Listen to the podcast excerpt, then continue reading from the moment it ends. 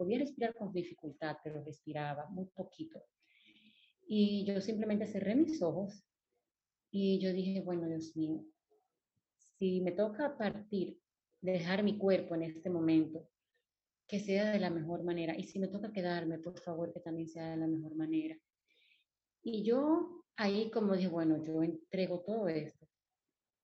Y ese acto de soltar, de entregar, y decir yo, de hacer este acto de rendición, no es rendirme, me rindo, se acabó, no hay que luchar, porque no se trata de luchar la vida, se trata de continuar. Corazonando Podcast es un espacio que te invita a escuchar y hablar con el corazón las conversaciones con el corazón son conversaciones cargadas de magia, porque son espacios en los que finalmente podemos expresarnos libre de juicios. En estas conversaciones contamos historias desde la parte espontánea y sabia en todos nosotros que simplemente puede abrirse a lo que surge. Aquí no nos interrumpimos, no opinamos, simplemente resonamos, entendemos con el corazón y nos abrimos a las sensaciones, a las imágenes y a las nuevas miradas que surgen cuando escuchamos a los demás y sobre todo cuando nos escuchamos a nosotros mismos sin juicios. En este podcast, Priscila, Laura y yo, Leonelda, conversamos con el corazón junto a ti y en ocasiones también junto a invitados muy especiales, personas que nos engalanan con sus historias. Y lo hacemos para conectar, para sanar y para entender las cosas a un nivel más humano. Llegó el momento de corazonar y ahora sí es casi como una celebración poder volvernos a encontrar para recordar historias que están latentes en nuestros corazones y que vienen a traernos muchísimas enseñanzas. Y esto es especialmente importante en momentos como los que estamos viviendo, que nos piden que sigamos adaptándonos. Y para adaptar, adivinen que tenemos que soltar. Así que hoy corazonaremos con historias de soltar y con una invitada muy especial. Sean todos bienvenidos. Hello, hello. Aquí aprovechándonos los cinturones, ¿verdad? Otra vez. Y felices por este encuentro una vez más con nuestra querida Mari Carmen. Bueno, ya le hablaremos un poquito más adelante, pero muy feliz de este episodio que estamos hoy grabando aquí. Hey, hola a todos y todas. Eh, aquí, como siempre, muy, muy emocionada y siempre muy curiosa, la verdad, en el día de hoy, de ver qué sucederá y qué historias saldrán en el día de hoy. Así que únanse a este, a este ánimo de curiosidad y este sentimiento de curiosidad y compartan con nosotros esta, este momento y regálenselo. Sí, señor, bebida en mano. Yo ando aquí con mi cafecito. Este es un encuentro entre amigos y si usted en algún momento ha resonado con el término hermano del alma, entonces me va a entender cuando yo le comparta que aquí tenemos hoy una hermana del alma para mí, que es mi querida Mari Carmen Hernando. Eh, una persona que ha sido luz en mi vida y en la vida de muchos. Yo, como corrientemente hablo de ella, es que es como un ángel que tenemos todos.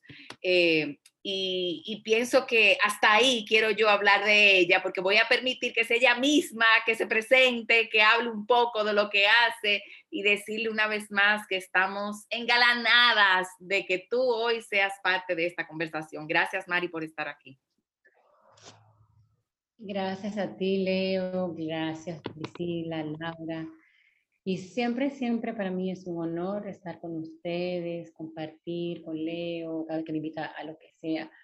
Eh, y realmente, bueno, pues también ella sabe que es una amiga del alma, de este andar, y feliz de haberme reencontrado con ella en, nuestra, en, esta, en esta vida. Y la verdad que yo me presento, es difícil para mí presentarme, y Leo sabe que soy un poco tímida para estas cosas. Sin embargo, yo me presento como un ser humano que ha caído, que se ha levantado, que ha amado, que ha sentido frustración, miedo, dolor, alegrías, tristeza, rabia, impotencia y, y bueno, y que, que sí, eh, así me presento hoy aquí en este programa y que he aprendido a soltar, eh, aunque en algunos momentos es difícil, pero he tenido que, y he tenido que, y bueno, y eso es como que así me presento ahora. Entonces, ¿qué hago? aparte de este ser humano que soy, como me he presentado, pues eh, me dedico al área de la medicina, de las terapias y mi primera profesión es medicina general. Luego tuve varios años de formación de medicina tradicional oriental.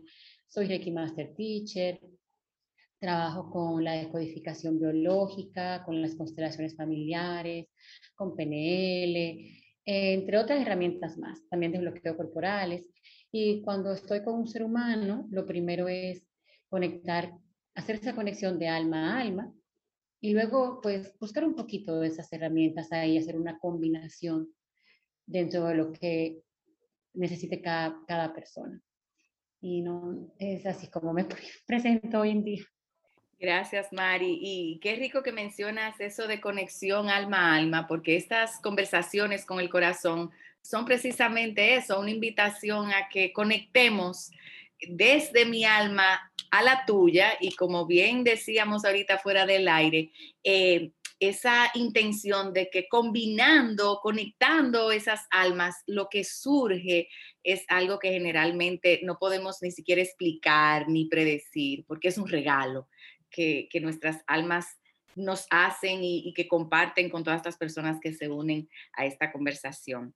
Eh, Mari Carmen es mi terapeuta personal y, lo digo con, mucha, con mucho orgullo porque eh, pienso que todo el que tenga un acompañante de vida eh, es bendecido. Eh, todos vivimos por momentos como, como tú decías, Mari, que nos rompemos, que nos caemos, que no sabemos y, no buscamos a, una persona para que nos diga qué hacer ni cómo hacerlo, sino simplemente para que nos ponga la mano en el hombro y nos recuerde que podemos tener mucha compasión por nosotros mismos y, que nos podemos atrever a ir más profundo. Y tú has sido esa persona para mí y para muchos. Así que eh, una vez más, celebrando poderte tener entre nosotros ahora sí para conversar de alma a alma.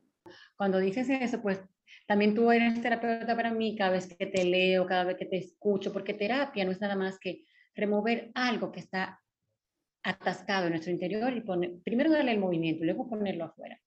Y bueno, escuchar todo esto que ustedes hacen, que tú haces, que compartes, lo que escribes, wow, yo digo, wow. O sea, me siento como a veces tan chiquita, yo cuando yo escribo así, casi escribo un libro, como... Es muy importante lo que tú acabas de tocar y no quería dejarlo pasar mucho, de que mientras más yo doy, más comparto, hago terapia para los demás o talleres, facilitador de, facilitadora de lo que sea, es muy importante yo trabajarme personalmente.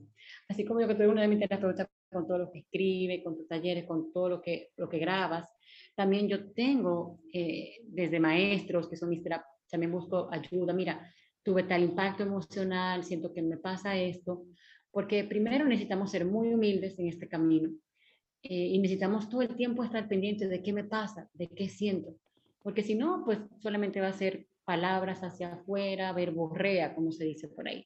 Y entonces eso no tocará corazones, no tocará almas, como tú dices. Así que aproveché eso y también para invitarnos a todos a que siempre que necesitemos busquemos ayuda, porque somos muy humildes, somos muy pequeñitos y, y, es algo muy importante, sobre todo cuando estoy dando mucho. Y yo siempre digo que en este mundo en que vivimos, de una manera u otra, todos estamos dando mucho. Eh, si hay algo que no deja de sorprenderme es que las personas que vienen a mis talleres, eh, sus grandes aspiraciones tienen que ver con que el otro se sienta mejor cuando está a su alrededor. Entonces, a veces hasta con una sonrisa, una palabra de aliento, cualquier servicio que tú des, eh, te das, te das, te das, y uno como que a veces no se da cuenta lo mucho que se da y lo mucho que necesita, como tú bien dices, entonces, Mari Carmen, nutrirse para poder como compensar un poco esa energía y, estar cada vez más preparado para poder servirse a sí mismo y servir a los demás. Entonces, hoy estamos aquí para seguir hablando de adaptación, de, de, qué tiene que pasar para que nos podamos adaptar cada vez más profundamente. Y hoy nos vamos a enfocar en un aspecto muy particular de la adaptación, que es el soltar. Así que invitándote a ti, Mari, a las chicas y a todo el que nos escucha a abrirse a esa historia o a ese momento en el que viví una experiencia donde definitivamente tuve que soltar, quizás tuve que soltarlo todo, quizás tuve que soltarme completa eh, y, que, y que llegue a mí ahora a manera de historia para compartir. Para eso estamos hoy aquí.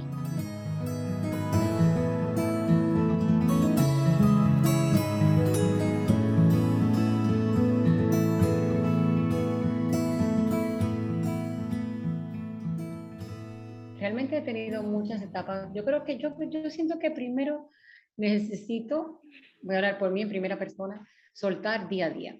Yo siento que si nosotros, si yo me levanto todo el día lo primero que hago es, bueno, Dios mío, yo te lo entrego, suelto este día, eh, hago un acto de rendición. Las veces que lo he hecho, mi día fluye mucho mejor, independientemente de lo que esté pasando. Y ah, yo creo que muchas de las cosas que nos ha, que ha invitado sobre todo esta pandemia, el COVID, es a esto, a soltar. Porque inconscientemente o conscientemente siempre hay niveles de mucho control como ser humanos que somos, porque muchas veces pensamos que si no controlo esto, voy a perder tal cosa o incluso si no controlo algunas situaciones alguien puede morir, eh, puedo quedarme sin casa, puedo quedarme sin techo, puedo quedarme sin dinero. Entonces, el control es algo que está muy, muy entre nuestra memoria arcaica, yo diría. Es como una manera de sobrevivir que inconscientemente y muchas veces conscientemente lo hemos como eh, incorporado en nuestra memoria celular y es ahí donde está el peligro, porque va más allá. Entonces, por ejemplo, para compartir una, una experiencia de muchas, lo que, lo que quería decir este preámbulo antes, para, para no esperar que sea cualquier quizás escena, como quizás está un poco al límite, como la que voy a compartir ahora, sino que en el día a día, me doy a entender, chicas, como que, o sea, el día a día es una invitación a soltar. Hasta ahí como que me di a entender. Claro. Ok, entonces yo, por ejemplo, voy a contar una experiencia eh, de varias y de muchas, en la que yo dije, wow, o sea, creo que nunca había vivido una sensación de soltar tan genuina, una rendición tan genuina como la de ese momento. Pues como muchos ya sabrán que han oído otros podcasts o han oído algunos Instagram Live, yo hace justo mañana, justo mañana leo hace 11 años de que tuve un accidente muy trágico en el que mi mamá fallece, en el que mi hija y yo fuimos, eh, quedamos sumamente lesionadas y quedamos con situaciones, sufrimos lesiones en las que no eran compatibles con la vida. Sin embargo, gracias a Dios, todavía estamos mejorando y seguimos vivas. Entonces, eh, una, de, una escena, un momento puntual al que me refiero de una verdadera eh, rendición, de un verdadero soltar, fue cuando yo estaba en, una, en la camilla, en, el pasillo de un hospital, ahí pegadita, estaban dejando que ya me muriera porque no había nada que hacer conmigo. Y alguien me dice, vamos a buscar el mejor neurocirujano para que te opere. Mi cabeza se había despegado, o sea, mis cervicales se rompieron de la cabeza hacia, hacia abajo y mi médula se lesionó eh, en la C4, en la cervical 4. O sea, solamente la fractura de cervicales ya era compatible con la vida. La médula lesionada, pues ya estaba cuadraplégica, no podía moverme. Y no sabía qué había pasado con el resto de mi familia, qué había pasado con, con cada uno, no sabía nada. Y cuando el neurocirujano llega, que yo como que me despierto, y yo le digo, ah, ¿usted es que es el que me va a operar? Solamente retuve eso y él me dijo, mire, usted es doctora, ya me informaron, usted sabe todo lo que le pasó, usted se está muriendo, con usted no hay nada que hacer. Entonces, yo lo siento mucho, no la puedo operar, porque no hay nada que hacer, se está muriendo. Y él me lo dijo con tanto respeto, con tanta dignidad, que así mismo lo sintió mi corazón, lo sintió mi alma y realmente yo podía respirar muy poquito, me tenían intubada, yo pedí así, hablando como pudiera, que me quitaran el tubo, que yo iba a poder respirar. Y me lo quitaron, dijeron, bueno, lo peor que puede pasar es volverla a entubar, me lo quitaron, yo seguía respirando. Podía respirar con dificultad, pero respiraba muy poquito. Y yo simplemente cerré mis ojos y yo dije, bueno, Dios mío, si me toca partir, dejar mi cuerpo en este momento, que sea de la mejor manera. Y si me toca quedarme, por favor, que también sea de la mejor manera. Y yo ahí como dije, bueno, yo entrego todo esto. Y ese acto de soltar, de entregar, decir yo, de hacer este acto de rendición, no es rendirme, me rindo, se acabó, no hay que luchar, porque no se trata de luchar la vida, se trata de continuar desde mi sentir, ¿sí? Entonces, cuando yo dije esto, fue tan desde mis entrañas, de una fuerza que no puedo explicar cómo fue, porque esas cosas cuando surgen desde muy adentro son inexplicables, solo que estoy tratando de ponerle palabras ahora. Y la verdad que yo, yo caí en un sueño tan profundo, tan profundo, que yo no supe más de mí jamás hasta que abrí los ojos nuevamente porque me estaban moviendo la camilla para llevarme a hacer un estudio porque yo seguía con vida, los signos vitales estaban estables, entonces iban a ver si me podían operar para pegar la cabeza. No era para que yo me moviera o siguiera viva, no, sino que a ver si había posibilidad para, para pegar mi cabeza. Digo pegar así literalmente como, como uno lo dice así en, de una manera vulgar. Entonces ahí fue como que me desperté, no supe cuántas horas pasaron, cuántos días pasaron, sí me habían, porque ya como me estaba muriendo no me habían puesto en cuidado intensivo en ningún sitio, solamente en un pasillito así como pegadita a la pared, en la de la emergencia. Y realmente a veces hay momentos en que yo digo, Mari Carmen, mucho cuidado en volver a tener una experiencia tan extrema como esa para sentir que de verdad estás soltando, que de verdad estás en rendición ante cualquier otro evento. Me voy a entender aquí. Por eso comencé a contar lo que para mí es importante, vivenciar el soltar, la rendición diariamente, porque no hace falta experimentarlo con situaciones tan extremas. Pero si ya llega, pues entonces vamos a hacerla, ¿sí? Entonces, ¿qué pasa? Como que em, eh, no se trata de que, de que, ay, bueno, solté y quedé viva, no. Se trata de que yo confiaba plenamente en que si yo iba a desencarnar, que no hablo como el tema de morir, sino que simplemente el cuerpo se deja porque el espíritu, el alma sigue su, camino, su evolución. Yo, yo estaba segura, era una confianza en que todo estaba bien, independientemente cómo fuera que yo iba a estar, encarnada o desencarnada. Y sobre todo, yo como no podía mover ni un dedo, apenas lo único que podía hacer era respirar, es como que no tuve otra opción. O sea, o yo me experimentaba la rendición y el soltar, sí o sí, no, no tenía otra opción. Yo sentí, una paz que yo no te puedo explicar. Yo siento que ese soltar tan genuino y esa rendición de, desde mis entrañas fue lo que quizás, digo yo, acompañada de, de Dios, de, de, mis ángeles, de mis guías, eh, en lo que tú confías, porque aquí quiero aclarar algo. Es muy importante en qué confío, en quién creo. Si tú dices, bueno, yo solamente creo en Alá, en Yahvé, Jehová, es perfecto. Porque para mí, o sea, independientemente de los nombres que le pongamos, Buda, la Virgen María, el ángel de la guarda, o todos a la vez, realmente es como que Dios es el sol y todos los demás son rayos desde ese sol. Entonces, como le queramos llamar universo, energía cósmica, energía, Padre, Madre, Dios, aquí el nombre, como le queramos poner, está perfecto y para cada quien es válido. Incluso para los ateos, para los ateos, los ateos creen en algo porque no creen. Si no creo, aquí vivimos en una dualidad. Ok, si yo no creo en Dios, creo en lo creo en eso que no es Dios. ¿Me voy a entender? Me encantaba esta mirada de Bert Hellinger cuando decía, incluso el ateo cree en algo, porque no cree en Dios, pero cree en lo otro que no es Dios, como la quieras llamar. ¿Me voy a entender? Entonces, es, yo, yo sentí una sensación de paz que yo no puedo explicar. Digo, caí en un sueño profundo, como si me hubieran inyectado una, no sé, no sé ni qué decir, o sea, y yo no supe de mí por muchas horas, sin haberme inyectado nada. O sea, quizá fue como que me morí, digo yo, pero fue una rendición profunda. Y una paz y, el sentirme sostenida de una manera maravillosa. Yo, bueno, todos mis pacientes, amigos, colegas, todo el mundo cada vez que trabajo en un taller, en lo que sea, yo comparto mucho esta frase que aprendí en un curso de milagros, la frase de descanso en Dios.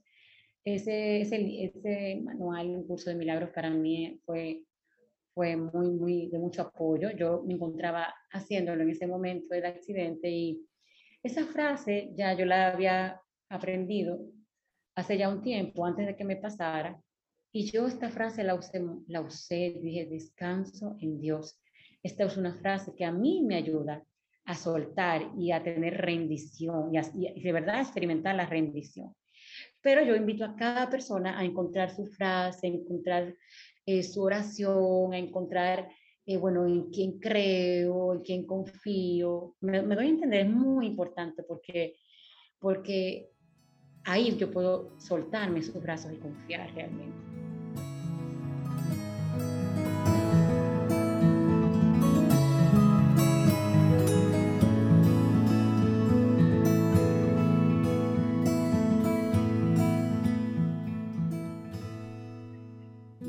Carmen y yo tenemos una amiga en común que es la doctora Raquelina Luna. Y yo recuerdo que un día hace casi 11 años yo tenía una cita con Raquelina y ella me texteó temprano eh, diciéndome que ella creía que no me iba a poder atender porque le acababan de llamar para decirle que Mari Carmen había tenido un accidente, eh, accidente grande y que no sabían de su condición, pero que sí parecía que estaba confirmado que su mamá había abandonado su cuerpo físico. Y yo recuerdo que yo me estaba desayunando en medio de todo esto y yo, e, e, es como una memoria que mientras vida yo tenga, la voy a tener de esos días que tú dices, te marcan. Yo tuve que pararlo todo, que ponerme a respirar y como a dejar que eso, a terminarlo de asimilar, ¿verdad? Y vamos a decir que lo que recuerdo es que lo único que yo atiné conscientemente a hacer fue buscar un velón blanco y a encenderlo en nombre de su mamá.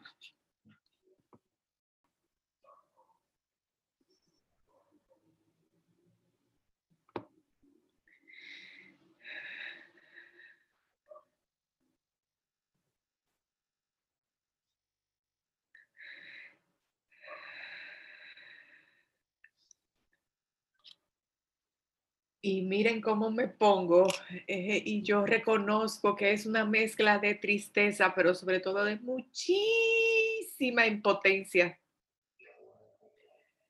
Esa sensación de que de verdad tú no puedes hacer absolutamente nada que no sea orar y confiar. Y en ocasiones como esa, vuelvo y le digo, confieso que ni siquiera orar, o sea, eh, te prendo esta luz para que vayas hacia ella. Más nada, porque no puedo ni pensar, porque no puedo entender lo que está pasando. Eh, y esa dimensión de lo que fue ese accidente de Mari Carmen eh, y luego esa recuperación milagrosa, porque ya ella contó cuál, cuál fue el diagnóstico y, y cómo ella, gracias a Dios, está bien y lleva una vida bastante plena, aún eh, con ciertas limitaciones, pero plena, completa. Eh, eso fue tan grande que yo ni siquiera pude ir a visitar a Mari Carmen, porque yo decía, ella tiene tanto con qué lidiar, que yo sé que ella agradece la visita y todo, pero no, entonces lo que me quedó fue seguir orando y confiando en la distancia quizás estoy, vamos a decir que reviviendo todo esto en la conciencia de que muchas veces eh, nosotros nos soltamos, como decía Mari, en los brazos de aquello, descansamos en los brazos de aquello en, lo que confiamos. Y, y uno siente, pero uno no sabe la cantidad de gente que te está sosteniendo a través de sus oraciones, de sus intenciones, como para mí en mi fe, ya decía, eh, dependiendo de lo que tú crezcas, en mi fe, parte de lo que me sostiene eh, y, parte de lo que yo me veo sosteniendo a personas que se dejan soltar, que se rinden, es en esa, en esa fe de que pase lo que pase, van a estar bien. Eh, eh, para mí la rendición tiene mucho que ver con, con esa conciencia de que no estoy sola por más sola que me sienta, no estoy sola porque obviamente estoy rendiéndome a ese poder mayor que para mí es Dios, en el que yo creo, eh, los ángeles, eh, las vírgenes, pero también ese círculo de amigos, de hermanos, de familia, que muchas veces hasta inconscientemente puede, puede no saber que tú estás pasando por algo, pero en su amor por ti también eh, es parte de aquello que nos, que nos sostiene cuando nos rendimos. Bueno, y, luego de esta hermosa historia eh, que creo que, ¿verdad? Todos estamos escuchando y podemos ser parte de ella, llegó el momento de, resonar y, y quiero como que tomemos este momento para alguna sensación que te trajo esta historia, otra historia que, que recuerdo en ti o que acaba de nacer bastante espontánea. Eh, pues bueno, que la sientas eh, y que resuenes con nosotros en este momento. Con la historia de Mari Carmen, a mí me llegó una sensación como de, ella mencionó paz, ¿verdad? Pero yo conecté como cuando soltamos algún, alguna pincelada de valentía uno tiene que sentir. Porque soltar es un acto de fe. Eh, y en ese acto de fe realmente tú tienes que ser valiente para soltarte a lo que tú no sabes que va a pasar eh, o no va a suceder o tú desconoces. Entonces ese desconocimiento implica que tú cierres los ojos y me toca confiar y, como, bueno, bien decía ella, como esa, eh, esa rendición, esa palabra. Y me llegaron momentos como en mi vida donde son actos a veces pequeños, qué sé yo, me tocó hacerme un PET scan, eh, el escáner, ¿verdad?, del cuerpo completo. Eh, saben que un, es un estudio que se lo hace la mayoría de las personas que lo diagnostican con cáncer. Y yo me recuerdo haber entrado a aquel, eh, aquel equipo grande y lo único que yo decía era Jesús. bueno, Leo fue, me instruyó en que esa palabra la utilizara cuando yo me sintiera que tal vez en algún momento me iba a dar ansiedad. Pero tú entras ahí, tú no sabes lo que va a pasar, tú no sabes lo que te van a decir al tu terminar, tú no sabes con qué resultado tú vas a salir. Entonces, eh, como recuerdo esa imagen y yo nada más decía Jesús, Jesús, Jesús. Y aunque yo no verbalicé tal vez, ¿verdad? Eh, Dios, que, que sea así, pero yo me sentí que en ese momento yo me solté a Jesús sencillamente que pasara o que, ¿verdad? Lo que tenía que pasar, confiando en que todo estaba en manos, en orden divino y recuerdo que el estudio dura, o sea, dura como una hora sin uno moverse, prácticamente. Y de verdad, de verdad, yo puedo decirle que yo no sentí que fue una hora. Uno dura una hora previa con el medicamento que te inyectan y luego tú te entras ahí, dura una hora solo, con una, un aparatito en la mano por si te da un ataque o algo, entonces eh, un ataque de ansiedad y yo en mi mente cerré mis ojos y yo no me decía Jesús, Jesús, Jesús. Entonces yo recuerdo ese momento como, como un acto como de, de soltar y como con la sensación de, wow, eh, aquí me, rindo. Eh, tengo la imagen clara también cuando mi papá, eh, me llamaron con mi papá, recuerdo, no sé por qué me llegó la imagen como, bueno, aquí solamente estoy confiando porque llegué y, y ver la ambulancia llegando a la casa de mi papá entonces tú encontraste, ¿verdad? Con esa imagen, tu papá lo están sacando en una camilla, lo van a montar en una ambulancia, y era como, yo no sé qué está pasando aquí, o sea, entonces, para mí también eso es como rendirse, porque lamentablemente tú no controlas el proceso. Entonces, ¿verdad? Luego mi papá eh, físicamente ya dejó su cuerpo, pero ese momento como claro, como de tú no sabes, yo, yo siento que en ese momento alguna sensación en mi cuerpo fue de soltar porque yo no, yo no controlaba nada. Eh, o sea, al final yo no tenía nada que hacer. Y creo que todos tenemos momentos, por pequeños que uno lo piense, o momentos clave que tú te acuerdas eh, de que son decisiones en las que tú soltaste como con un acto de fe. Eh, yo creo que casarse es un acto de fe, ¿verdad? cuando uno se toma como pareja y recuerdo, por ejemplo, una decisión que mi esposo y yo tomamos ahora mismo hace muchos años y me recuerdo haberme rendido. Yo dije, bueno, yo no sé lo que va a pasar en un par de años, pero es un acto de fe. Yo creo que, que eso es rendirse y uno sabe que no sabe qué va a pasar con la otra persona, pero tú estás confiando en que Dios está al control y yo creo que también eso es un acto de fe que conlleva también como una valentía.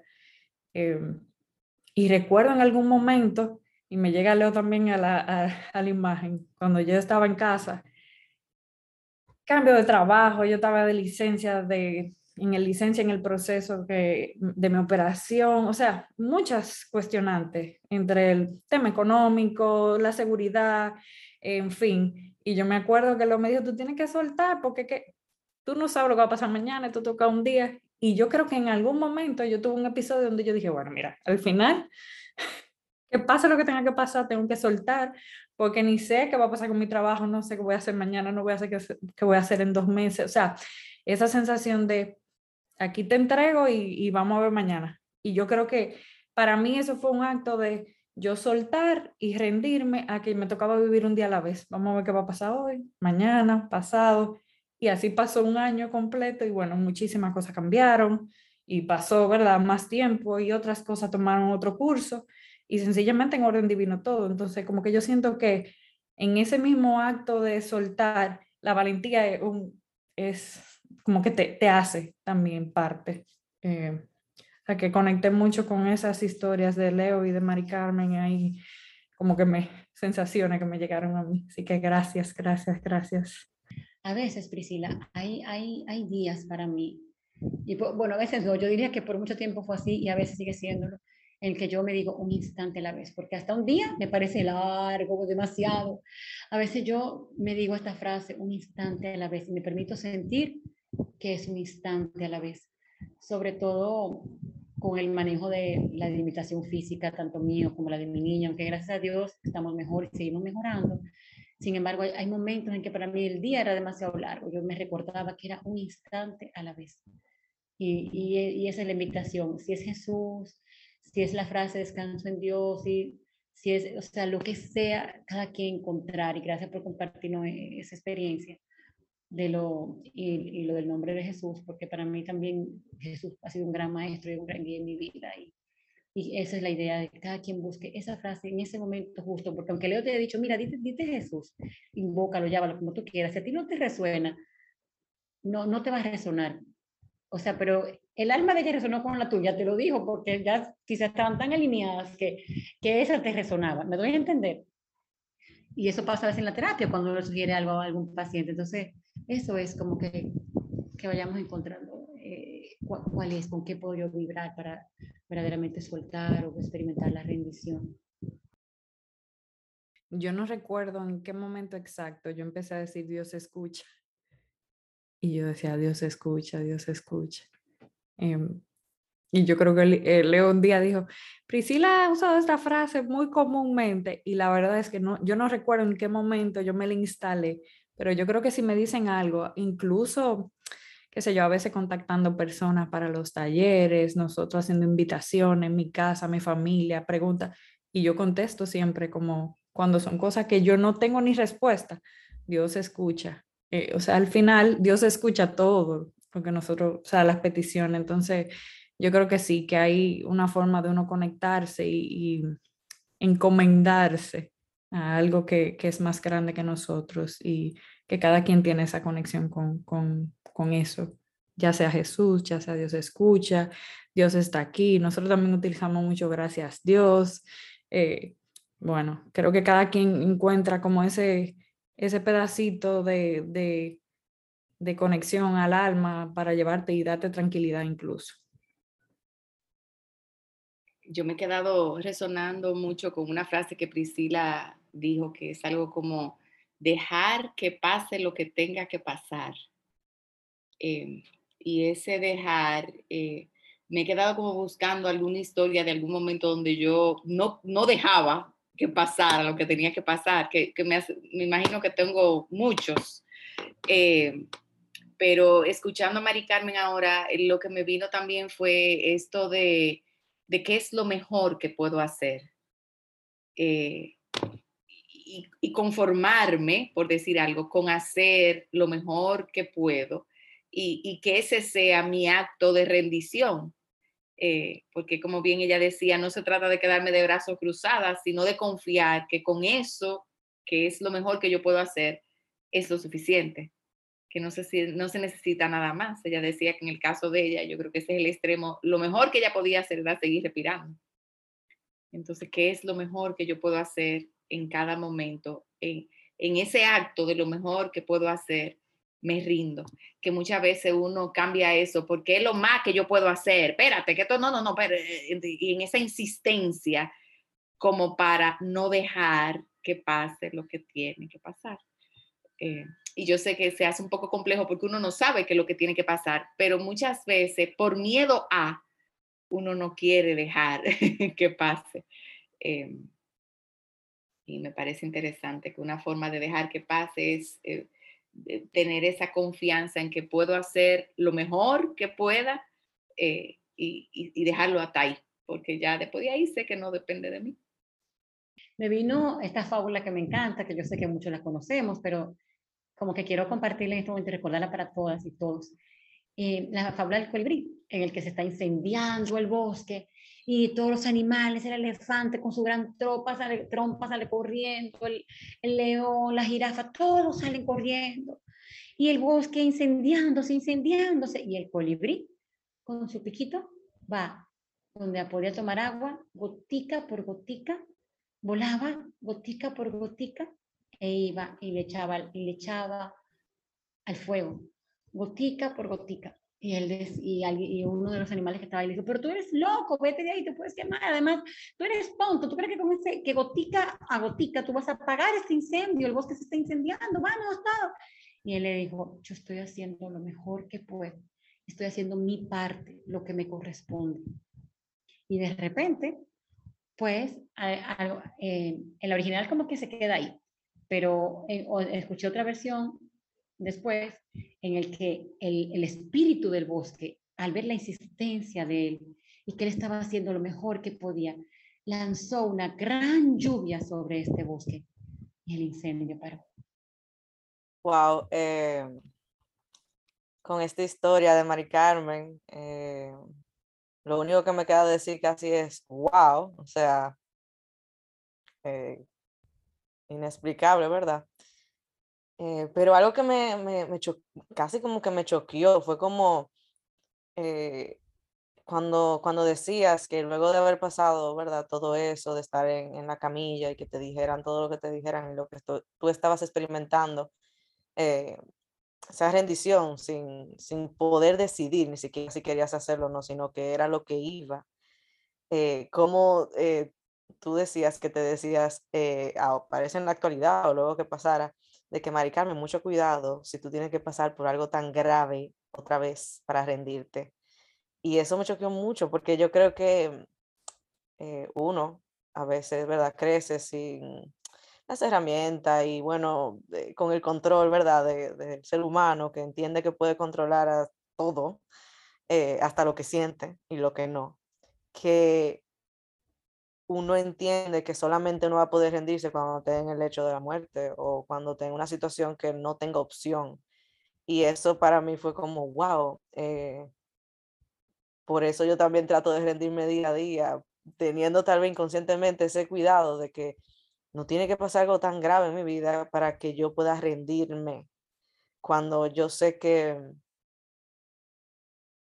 el hecho de yo rendirme instante a instante o a veces como eh, decimos minuto a minuto o semana a semana o, un mes, eh, puede hacer que mi alma, ¿verdad? Eh, pueda soltar lo que sea que tenga que soltar. Me, tocó mucho eso porque, mm, no sé, a veces de verdad uno cree que puede controlar una situación, que puede, que, que puede ser controlada cuando siempre tenemos que tener en cuenta que no controlamos nada. Entonces me quedé mucho con eso. Y no sé, eh, suele suceder que, hay historias así parecidas de personas como que eh, a mí me tocó, por ejemplo, mi abuela paterna cuando se fue de este mundo en el 2019. Ella eh, se sentía mal, casi ni recuerdo, la verdad que no me acuerdo mucho de, todo lo que sucedió en orden cronológico, pero sé que le dio un paro y luego de ahí todo fue como descarrilando porque su corazón quedó muy mal y como que se trataba mucho de hacer una, una, operación, pero ella no iba a aguantar porque tenía otras cosas que no iba a poder aguantar la operación, entonces se estaba haciendo lo mejor que se pudiera y eh, ellos son cinco hijos, incluido mi papá y, su, y mis tíos, pero había uno que vive fuera aquí en, en, en, España, en Madrid, y se veía como mi abuela no dejaba irse, no, no se dejaba ir. Y, o sea, llegó un punto que cuando ya todos, ¿verdad? Se dieron cuenta que no había más nada que hacer. Fue como que cuando se decide ya que empieza a cerrar el ciclo de, de decidir por esa persona en el sentido de ok, vamos a llevar a un padre, ese tipo de, de situación. Y yo recuerdo que, que llegó mi tío, o sea, imagínense, le avisan eso un par de días, tiene que llegar, y él dice que no hay nada que hacer, el cardiólogo, imagínense, estaba esperando todo el mundo que eh, dijera la última palabra, no había nada que hacer, traen a mi abuelito para que se despida de, de su esposa, y luego, o sea, los hijos tuvieron que decirle, ya puedes irte, no sigas luchando, ya puedes, vamos a estar bien. Y pasó, qué sé yo, un día y el cuerpo, ¿verdad? Eh, se quedó y el alma se fue. Y fue como para mí, como, wow, o sea, uno está en el lecho de la muerte, sin inconscientemente puede seguir luchando, tratando que puede controlar y a veces con ayuda de otros, tú puedes rendirte rendirte. Y ya, que sea lo que Dios quiera o lo que el universo quiera, lo que usted crea. Y para mí fue como de verlo desde fuera, tal vez no, no yo vivirlo, ¿verdad? Pero verlo desde fuera fue como, wow, qué impresionante. Como a veces uno cree que el ser humano es muy frágil, es verdad, y puede estar sentado en una camilla, pero como el alma lucha hasta el último momento. Y no es solamente cuando el alma, su propia alma, ¿no? Porque, ok, uno le dice, vete, pero hasta que su propia alma entiende que quiere irse y quiere rendirse, es su decisión. Y eso, entonces fue para mí como, wow, eh, de verdad, que si alguna vez yo he creído que los seres humanos no tienen un poder, el poder del alma, eh, y de que definitivamente todos tenemos un alma, eh, como que lo pude ver desde, desde fuera. Y me de muchas historias de cómo me imagino que ella también tuvo que hacer ese proceso de simplemente, pues ya, aquí me rindo, Señor. Eh, entonces me acuerdo mucho esa historia. Así que gracias. Cuando mi papá estuvo enfermo de COVID eh, en enero y que falleció, eh, que yo, yo sentía del primer momento que mi oración tenía que ser por lo que tu alma necesite, que sea, como que sea lo mejor para tu alma, lo que tu alma necesite, porque es como que mi alma sentía que su alma necesitaba ya desencarnar. Y para mí, bueno, como hija y más que mi papá fue, fue, un hombre maravilloso, un padre único, espectacular, igual que mi madre. Yo fui muy afortunada, muy privilegiada de tener unos padres como los que tuve y unos hermanos, bueno, y amigos también, hermanos de, del alma, así como tengo a Leo. Y la verdad que orar para mí con todo y el dolor. Y eso fue una rendición que experimenté hace poquito.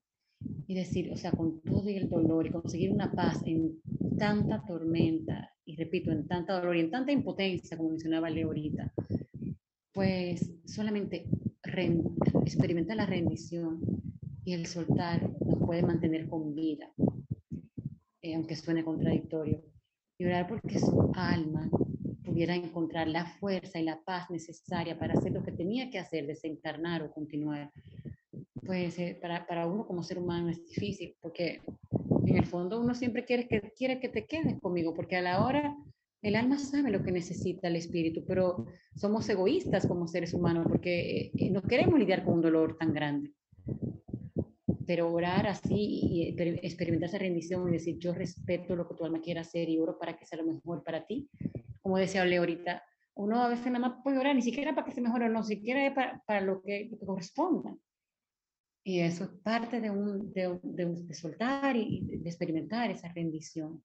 Yo resoné mucho con la historia de Laura,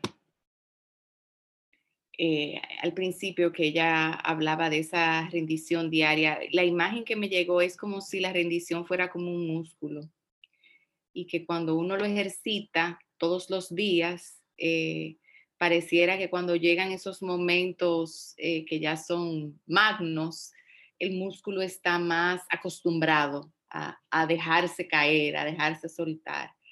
Eh, entonces, no, no lo había percibido así yo nunca. O sea, yo practico rendirme en las mañanas, yo cuando me despierto, después de dar gracias, entonces comienzo a rendirme. Cada vez que inhalo, digo yo, y cada vez que exhalo, digo me rindo ante esa fuerza, esa energía en mi corazón que me mantiene viva y que para mí es Dios pero yo nunca lo había hecho en la conciencia. Yo rendía mi día, mis seres queridos, mis planes, pero nunca lo había hecho en la conciencia de que eso era un ejercicio, en este caso para mi alma, como bien decía Laura y Mari, para que, para que practique esto a diario y que, que la va a mantener más saludable, más apta para cuando tenga que rendirse a lo grande, pues lo pueda hacer con, con más facilidad. Así que gracias.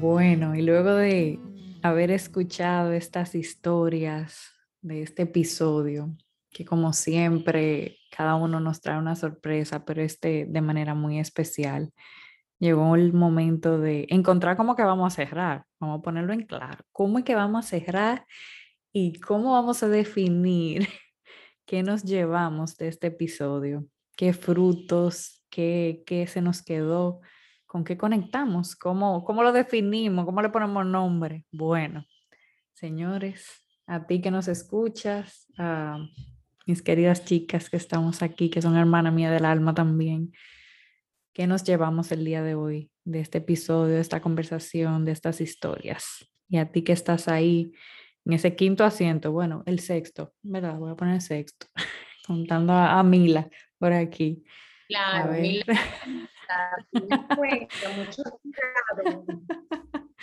Así que, ¿qué nos llevamos el día de hoy? Gracias por escuchar.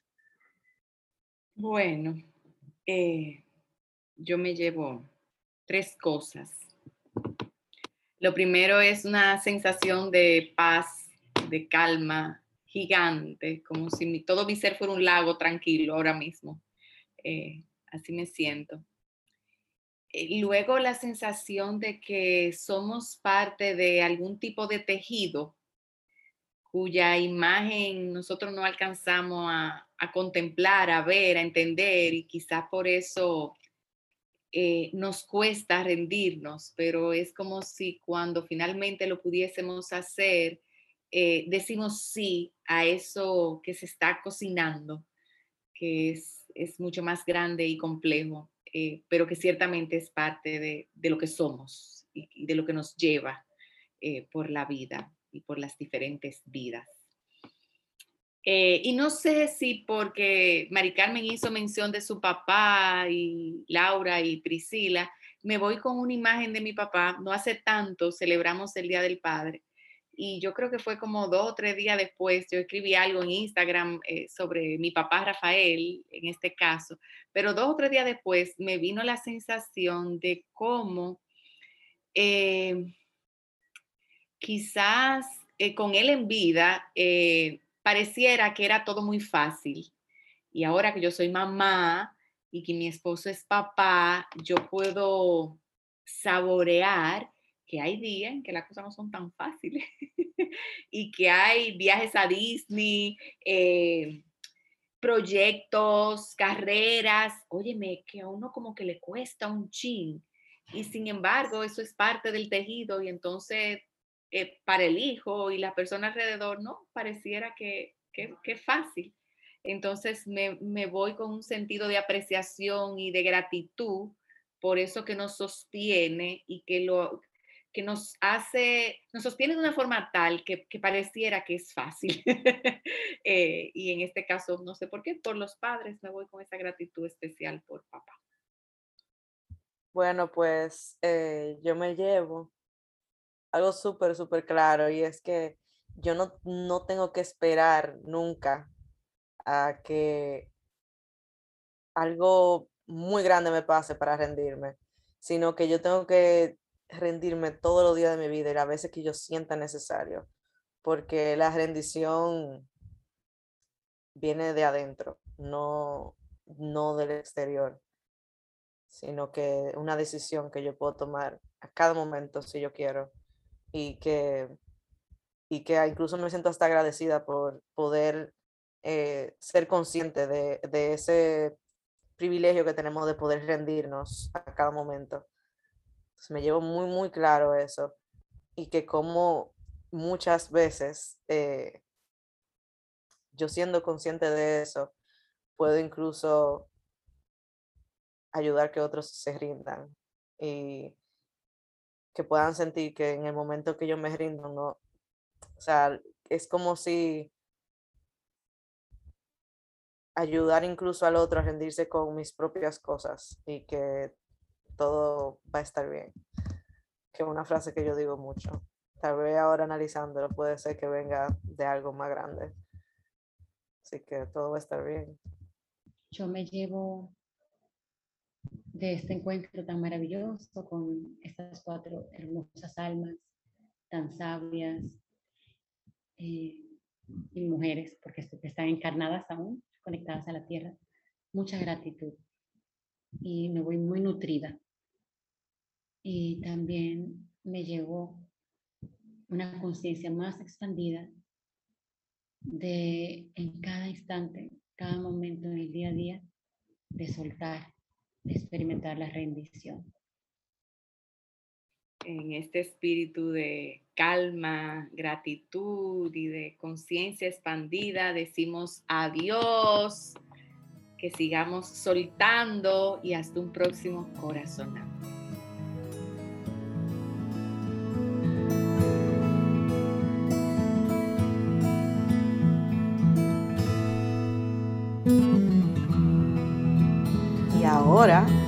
Puedes disfrutar de nuestro blog de mensajes para despertar, mensajes para estar en el presente, escuchar atentamente y vivir auténticamente. Si quieres ser parte de él, puedes inscribirte en el link que se encuentra en el perfil de Instagram, arroba viviendo desde el corazón, y recibir los mensajes todos los sábados.